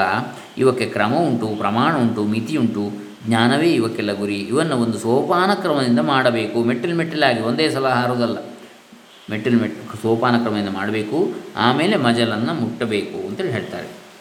ನಾ ವಿರತೋ ದುಶ್ಚರಿತಾನ್ನ ಅಶಾಂತೋ ನಾ ಸಮಾಹಿತ ನಾಶಾಂತ ಮನಸ್ಸೋ ವಾಪಿ ಪ್ರಜ್ಞಾನೇನೈನಮಾಪ್ನುಯಾತ್ ಕಾಟಕೋಪನಿಷತ್ ಹೇಳ್ತದೆ. ಮೊಟ್ಟ ಮೊದಲು ದೇಹದಲ್ಲಿರುವ ಆತ್ಮಬುದ್ಧಿಯನ್ನು ಕಳೆದುಕೊಳ್ಳಬೇಕು. ಮೊಟ್ಟ ಮೊದಲು ಏನು ಮಾಡಬೇಕು? ಈ ದೇಹವೇ ನಾನು ಎಂಬ ಬುದ್ಧಿಯನ್ನು ಬಿಡಬೇಕು. ದೇಹದಲ್ಲಿರುವ ಆತ್ಮಬುದ್ಧಿಯನ್ನು ಬಿಡಬೇಕು, ಕಳೆದುಕೊಳ್ಳಬೇಕು. ಯಾವನನ್ನು ದೇಹವೇ ನಾನು ಎಂಬ ಬುದ್ಧಿ ಆವರಿಸಿಕೊಂಡಿರುವುದೋ ಅವನು ದೇಹದ ಸುಖಕ್ಕಾಗಿ ಯಾವ ಪಾಪವನ್ನೂ ಮಾಡುವುದಕ್ಕೆ ಹೇಸುವುದಿಲ್ಲ. ಅಂಥವನಿಗೆ ಪರಮಾತ್ಮನ ಜ್ಞಾನವು ಹೇಗೆ ಬರಬೇಕು? ದೇಹವನ್ನು ಗೆದ್ದುಕೊಂಡ ಬಳಿಕ ಇಂದ್ರಿಯ ಮೌಲ್ಯದಿಂದ ಬಿಡುಗಡೆ ಹೊಂದಬೇಕು. ಇಂದ್ರಿಯಗಳು ವಿಷಯಗಳಲ್ಲಿಯೇ ಆಡುತ್ತಿರುವಂಥವನಿಗೆ ಸರ್ವಾಂತರಾತ್ಮನಾದ ಪರಮಾತ್ಮನ ಜ್ಞಾನವು ಎಂದಿಗಾದರೂ ಆದೀತೆ ಇಲ್ಲ. ಆದ್ದರಿಂದ ಸಾಧಕನು ಇಂದ್ರಿಯಗಳ ಚಾಪಲ್ಯದಿಂದ ಉಪರತನಾಗಬೇಕು. ಹಿಂದಿರುಗಬೇಕು. ವೇದಾಂತವೆಂಬುದು ಜೀವಂತ ದರ್ಶನ. ಜೀವನದ ಗುರಿ ಏನು ಎಂಬುದನ್ನು ತಿಳಿಸು, ತಿಳಿಯುವುದಕ್ಕೆ ಇಚ್ಛಿಸದವರಿಗೆ ಈ ದರ್ಶನದಿಂದ ಯಾವ ಉಪಯೋಗವೂ ಇಲ್ಲ. ಜೀವನದ ಗುರಿ ಏನು ಎಂಬುದನ್ನು ತಿಳಿಯುವುದಕ್ಕೆ ಇಚ್ಛೆ ಯಾರಿಗೆ ಇಲ್ವೋ ಅವರಿಗೆ ಈ ದರ್ಶನದಿಂದ ಯಾವ ಉಪಯೋಗವೂ ಇಲ್ಲ, ವೇದಾಂತ ದರ್ಶನದಿಂದ. ಜೀವನವು ಇಹಕ್ಕೆ ಎಂದು ಕೆಲವರು, ಪರಕ್ಕೆ ಎಂದು ಮತ್ತೆ ಕೆಲವರು. ಆದರೆ ಇದು ಜೀವನ, ಇದು ಇಲ್ಲಿಯೇ ಪರಮಪುರುಷ ಅರ್ಥವನ್ನು ಪಡೆದುಕೊಳ್ಳುವುದಕ್ಕೆ ಯಾವುದು ಜೀವನ ಎಂದು ವೇದಾಂತವು ಹೇಳ್ತದೆ. ಶಾಸ್ತ್ರಾಚಾರ್ಯರು ಹೇಳುವ ಉಪದೇಶವು ಇಲ್ಲಿ ಜೀವನದ ಗುರಿಗೆ ಮುಟ್ಟುವುದಾಗಿರಬೇಕು. ಮುಂದೆ ಆಗುವ ತನ್ನ ಅನುಭವಕ್ಕೂ ಅದು ಹೊಂದಿಗೆ ಆಗಬೇಕು. ಆದ್ದರಿಂದ ವಿಷಯ ಲೋಲುಪತೆಯಿಂದ ಇಂದ್ರಿಯಗಳನ್ನು ಹಿಂಜಗ್ಗಿಕೊಂಡು ಸಮಾಹಿತನಾಗಬೇಕು. ಸಮಾಧಾನವನ್ನು ಪಡೆಯುವುದಕ್ಕೆ ಮೊದಲು ಕರ್ಮಯೋಗವನ್ನು ಮಾಡಬೇಕು. ದ್ವಂದ್ವಗಳನ್ನು ಮೀರಿ, ಸುಖ ದುಃಖಗಳನ್ನು ಮೀರಿ ಕರ್ಮಸಂಗ ಫಲಾಸಕ್ತಿ ಇವುಗಳನ್ನು ಬಿಟ್ಟು ಈಶ್ವರ ಪ್ರೀತ್ಯರ್ಥವಾಗಿಯೇ ಕರ್ಮವನ್ನು ಮಾಡುವುದೆಂಬ ಅಂಶತ್ರಯಯುಕ್ತವಾದದ್ದೇ ಕರ್ಮಯೋಗವೆಂದು ಹಿಂದೆ ಹೇಳಿದೆ. ಇದರಲ್ಲಿ ಈಶ್ವರನಲ್ಲಿಯೇ ಮನಸ್ಸಿಡುವುದೆಂಬ ಚಿತ್ತ ಸಮಾಧಾನದ ಅಂಶವೂ ಸೇರಿರುತ್ತದೆ. ಈ ಬಹಿರಂಗ ಸಾಧನವು ಅಳವಟ್ಟ ಬಳಿಕ ಧ್ಯಾನ ಯೋಗದಿಂದ ಚಿತ್ತ ಸಮಾಧಾನವನ್ನು ಮಾಡಿಕೊಳ್ಳಬೇಕು. ಯಾವನ ಚಿತ್ತವು ಸ್ವಲ್ಪವೂ ಚಾಂಚಲ್ಯವಿಲ್ಲದಂತೆ ಸಮಾಹಿತವಾಗುವುದು, ಆ ಯಾವನು ಆ ಸಮಾಧಿಯಿಂದ ಆಗುವ ಸುಖದ ಆಶೆಯನ್ನು ಕೂಡ ತೊರೆದುಕೊಳ್ಳುವನು, ಅವನಿಗೆ ಆತ್ಮಪ್ರಜ್ಞಾನ ಉಂಟಾಗುವುದು. ಆ ಪ್ರಜ್ಞಾನದಿಂದ ಆತ್ಮಪ್ರಾಪ್ತಿಯೂ ಆಗುವುದು. ನಾವು ಉದಾಹರಿಸಿರುವ ಕಾಟಕ ಶ್ರುತಿಯ ಅಭಿಪ್ರಾಯವನ್ನು ಈವರೆಗೆ ವರ್ಣಿಸಿದ್ದಾಯಿತು. ಈ ಸಾಧನ ಸೋಪಾನವನ್ನು ಕ್ರಮಕ್ರಮವಾಗಿ ಏರಿದವರಿಗೆ ಪರಮಾತ್ಮನ ಪ್ರಜ್ಞಾನವಾಗುವುದು ಎಂದು ಶ್ರುತಿಯಲ್ಲಿ ಹೇಳುತ್ತಿರು ಹೇಳುತ್ತಿರುವುದಷ್ಟೇ. ಈ ಪ್ರಜ್ಞಾನದ ವಿಶೇಷವೇನು? ಇದು ಗಣಿತಶಾಸ್ತ್ರವೇ ಮುಂತಾದವುಗಳ ಜ್ಞಾನದಂತೆ ಕೇವಲ ಬುದ್ಧಿಯಿಂದ ಸಂಪಾದಿಸಿಕೊಳ್ಳುವ ಜ್ಞಾನವಲ್ಲ. ಕೆಲವು ಶಾಸ್ತ್ರದ ಪಂಕ್ತಿಗಳನ್ನು ಗಟ್ಟಿ ಮಾಡಿಕೊಂಡು ಒಪ್ಪಿಸುವವರ ಜ್ಞಾನವೂ ಅಲ್ಲ. ಇದೊಂದು ಅನುಭವ ವಿಶೇಷ. ಶಾಸ್ತ್ರೀಯ ಕರ್ಮ, ಕರ್ಮಯೋಗ, ಧ್ಯಾನಯೋಗ ಇವುಗಳನ್ನು ಕ್ರಮಕ್ರಮವಾಗಿ ಅಭ್ಯಾಸ ಮಾಡಿಕೊಂಡಿರುವ ಆತನಿಗೆ ಆಗುವ ಈ ಜ್ಞಾನವು ಒಂದಾನೊಂದು ಅನುಭವ ವಿಶೇಷ. ಸರ್ವಭೂತಗಳಲ್ಲಿಯೂ ಬೇರೆ ಬೇರೆಯಾಗಿರುವಂತೆ ತೋರುವ ಒಬ್ಬನೇ ಆತ್ಮನಿರ್ತಾನೆ, ಅವನೇ ನನ್ನ ಆತ್ಮನು. ಈ ಆತ್ಮನನ್ನು ಆಧಾರವಾಗಿಟ್ಟುಕೊಂಡೇ ಎಲ್ಲರೂ ಇರ್ತಾರೆ ಎಂಬ ಅನುಭವ ಈಗ ಬರ್, ಆಗ ಆಗ್ತದೆ. ಈ ಜ್ಞಾನವನ್ನು ಪರಭಕ್ತಿ ಎಂದು ಕರೀತಾರೆ. ಸಮಸ್ಸರ್ವೇಷು ಭೂತೇಶು ಮದ್ಭಕ್ತಿಂ ಲಭತೆ ಪರಾಂ. ಭಕ್ತ್ಯಾ ಮಾಮಭಿಜಾನಾತಿ ಯಾವಾನ್ಯಶ್ಚಾಸ್ಮಿ ತತ್ವತಃ. ತಥೋ ಮಾನ್ ತತ್ವತೋ ಜ್ಞಾತ್ವಾ ವಿಷತೆ ತದನಂತರಂ. ಭಗವದ್ಗೀತೆ ಹದಿನೆಂಟನೇ ಅಧ್ಯಾಯದ ಐವತ್ನಾಲ್ಕು, ಐವತ್ತೈದನೇ ಶ್ಲೋಕಗಳು. ಪರಮಾತ್ಮನಲ್ಲಿ ಆಗುವ ಈ ಪರಭಕ್ತಿಯೂ ಪರಜ್ಞಾನವೂ ಒಂದೇ. ಬೆಂಕಿಯಲ್ಲಿರುವ ಬಿಸಿಯು, ಬೆಳಕು, ಬೇರೆ ಬೇರೆ ಅರ್ಥಕ್ರಿಯೆಗಳಿಂದ ಒಂದೇ ವಸ್ತುವಿನ ಸ್ವಭಾವಕ್ಕೆ ಕೊಟ್ಟ ಹೆಸರಾಗಿರುವಂತೆ ಜ್ಞಾನ, ಭಕ್ತಿ ಎಂಬ ಎರಡು ಹೆಸರುಗಳು ಒಂದೇ ಒಂದು ಅನುಭವಕ್ಕೆ ಕೊಟ್ಟವುಗಳಾಗಿವೆ. ಈ ಅನುಭವ ಉಂಟಾಗಿರುವವರು ನಿತ್ಯ ಶಾಂತರಾಗಿ, ನಿತ್ಯ ತೃಪ್ತರಾಗಿರ್ತಾರೆ. ಅವರ ಬಳಿಯಲ್ಲಿ ಇರುವವರಿಗೆ ಕೂಡ ಸಂಸಾರ ತಾಪದ ಬೇಗೆಯು ಕಾಣಿಸುವುದಿಲ್ಲ. ಹಿಂದೆ ಋಷ್ಯಾಶ್ರಮಗಳಲ್ಲಿ ಹುಲಿ, ಜಿಂಕೆ ಮುಂತಾದ ಪ್ರಾಣಿಗಳು ಕೂಡ ಪರಸ್ಪರ ಪ್ರೇಮದಿಂದ ಇರುತ್ತಿದ್ದವು ಎಂದು ವರ್ಣಿಸಿರುವುದನ್ನು ನೀವು ಕೇಳಿರಬಹುದು. ಇಂತಹ ಜ್ಞಾನವು ಈಗಲೇ ಸಾಧಕರೆಲ್ಲರಿಗೂ ದೊರೆಯುವ ಸಂಭವವಿದೆ ಎಂದಾದರೆ ನಾವೇಕೆ ಪ್ರಯತ್ನಿಸಬಾರದು? ವೇದಾಂತದಲ್ಲಿ ತೀರ ಕೆಳಗಿನ ಅಂತಸ್ತಿನವರಿಗೂ ತಿದ್ದಿಕೊಳ್ಳುವ ಅವಕಾಶವಿದೆ. ಬೇರೆ ಬೇರೆ ಅಂತಸ್ತಿನವರಿಗೂ ಅವರವರಿಗೆ ತಕ್ಕ ಸಾಧನ ವಿಶೇಷಗಳನ್ನು ಉಪದೇಶಿಸಿದೆ. ಎಲ್ಲರೂ ಇದನ್ನು ಅನುಷ್ಠಾನ ಮಾಡಿ ಜ್ಞಾನ, ಇಚ್ಛಾ ಕ್ರಿಯಾಶಕ್ತಿಗಳಿಗೆ ಸಂಸ್ಕಾರವನ್ನು ತಂದುಕೊಳ್ಳಬಹುದು. ಅಂತ್ಯದಲ್ಲಿ ಪರಮಾರ್ಥ ಜ್ಞಾನವನ್ನು ಸಂಪಾದಿಸಿಕೊಳ್ಳಬಹುದು. ಈ ತಿಳುವಳಿಕೆಯು ಮನುಷ್ಯ ಜೀವನದ ಎಲ್ಲ ಭಾಗಗಳಿಗೂ ಮೆರುಗನ್ನು ಕೊಡುತ್ತದೆ. ಈ ತಿಳುವಳಿಕೆಯನ್ನು ಸಂಪಾದಿಸೋಕ್ಕೆ ಪ್ರಯತ್ನಿಸುತ್ತಿರುವವರು ಕೂಡ ತಮ್ಮ ವೈಯಕ್ತಿಕ ಜೀವನವೇ ಅಲ್ಲದೆ ಕುಟುಂಬ, ಸಮಾಜ, ರಾಷ್ಟ್ರದ ಸುಸ್ಥಿತಿ ಮುಂತಾದ ಎಲ್ಲ ಐಹಿಕ ಶಾಖೆಗಳಲ್ಲಿಯೂ ವ್ಯವಸ್ಥಿತ ಕ್ರಮದಿಂದ ಕರ್ತವ್ಯವನ್ನು ನೆರವೇರಿಸುವುದಕ್ಕೆ ಅವಕಾಶವಿದೆ. ಆದ್ದರಿಂದ ಇದು ಜೀವಂತ ದರ್ಶನವೆಂದು ಹೇಳಿದ್ದು ಒಣ ಹೆಮ್ಮೆಯ ಮಾತಲ್ಲ. ಪೂರ್ಣ ಅರ್ಥದಲ್ಲಿಯೂ ವೇದಾಂತವು ಜೀವಂತ ದರ್ಶನವೇ ಆಗಿರುತ್ತದೆ ಅಂಥೇಳಿ ಶ್ರೀ ಶ್ರೀ ಸಚ್ಚಿದಾನಂದ ಸರಸ್ವತಿ ಸ್ವಾಮೀಜಿಗಳವರು ಹೊಳೆನರಸೀಪುರ ಇವರು ಅಪ್ಪಣೆ ಕೊಡಿಸ್ತಾ ಇದ್ದಾರೆ. ಮುಂದಿನ ವಿಚಾರವನ್ನು ನಾಳೆ ದಿವಸ ನೋಡೋಣ. ಹರೇ ರಾಮ, ಶ್ರೀ ಶ್ರೀ ಸಚ್ಚಿದಾನಂದೇಂದ್ರ ಸರಸ್ವತಿ ಚರಣಾರವಿಂದ ಅರ್ಪಿತಮಸ್ತು ಓಂ ದತ್ಸದ ಬ್ರಹ್ಮಾರ್ಪಣಮಸ್ತು.